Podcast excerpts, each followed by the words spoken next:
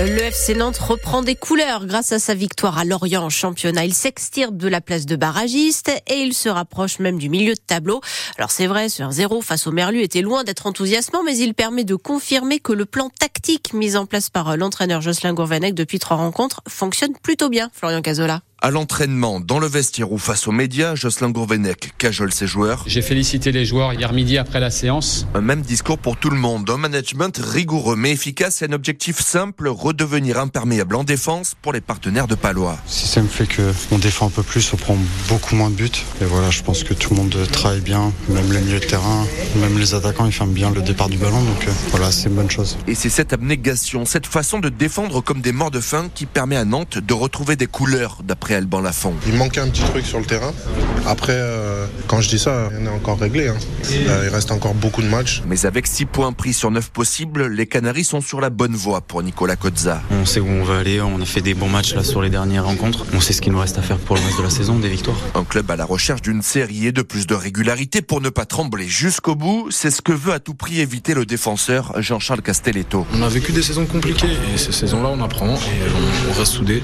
Voilà, je préfère faire matchs comme ça et prendre 3 points à chaque fois, voire un point que jouer un peu plus et qu'au final on soit se planter et qu'on reparte avec 0 points et que la saison soit compliquée. Frustrant pour les attaquants, parfois pénible à regarder pour les supporters, mais pour le moment ça fonctionne et c'est bien là l'essentiel. Et il permet au FC Nantes d'être 12e de la Ligue 1 à l'issue de la 23e journée puisque Toulouse lui repasse devant après sa victoire face à Lille. À retenir aussi le match nul de Rennes au PSG, un partout et la victoire de Marseille sur Montpellier, 4 buts à 1.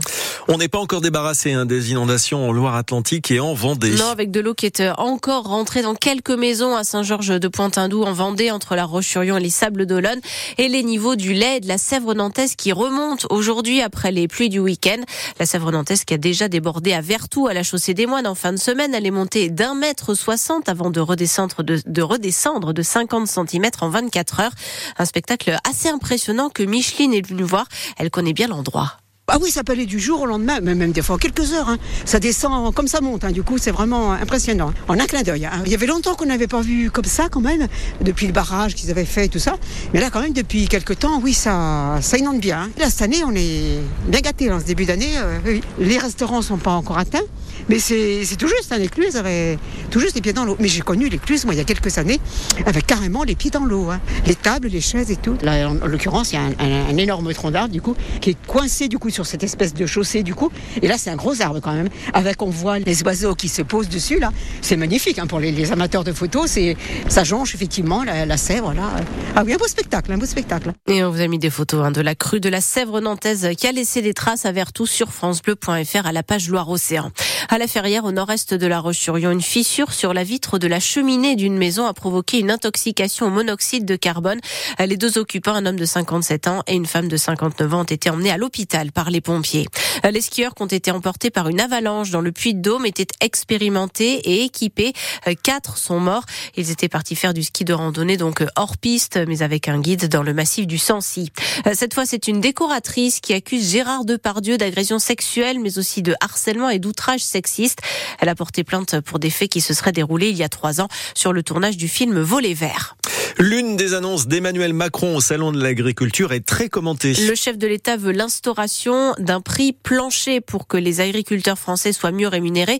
C'est-à-dire que les prix seraient basés sur les coûts de production dans chaque filière, mais aussi euh, que les agriculteurs puissent peser dans les négociations. Euh, sauf que les premiers concernés sont sceptiques, euh, au moins pour certains, Jeanne Méziard. C'est le cas notamment du président du syndicat majoritaire, la FNSEA. Arnaud Rousseau demande quelques éclairages, peu convaincu par l'annonce du président. Il parle de soviétisation de l'économie avec une conférence annuelle ou trimestrielle qui fixerait les prix.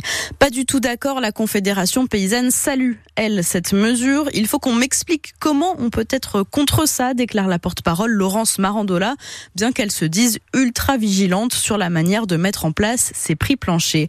Et même Bruno Dufayet, ancien responsable de la FNSEA de la filière bovine, affirme que cette demande est récurrente chez les agriculteurs. Il parle même d'un revenu vital pour les éleveurs. Aujourd'hui, il existe déjà des indicateurs de coûts de production censés protéger les revenus des agriculteurs, mais pas suffisamment pris en compte dans certaines filières, comme celle de la viande de bœuf ou du lait, selon les éleveurs. Et pour relancer l'élevage en France, le gouvernement a présenté son plan avec notamment des avantages fiscaux, des aides aussi pour que l'alimentation des animaux soit soit plus respectueuse de l'environnement.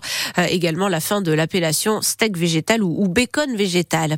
le Parlement européen se penche demain et après-demain sur la proposition d'une eurodéputée française qui veut imposer une visite médicale tous les 15 ans pour conserver son permis de conduire, pour vérifier notamment la vue, l'ouïe et les réflexes.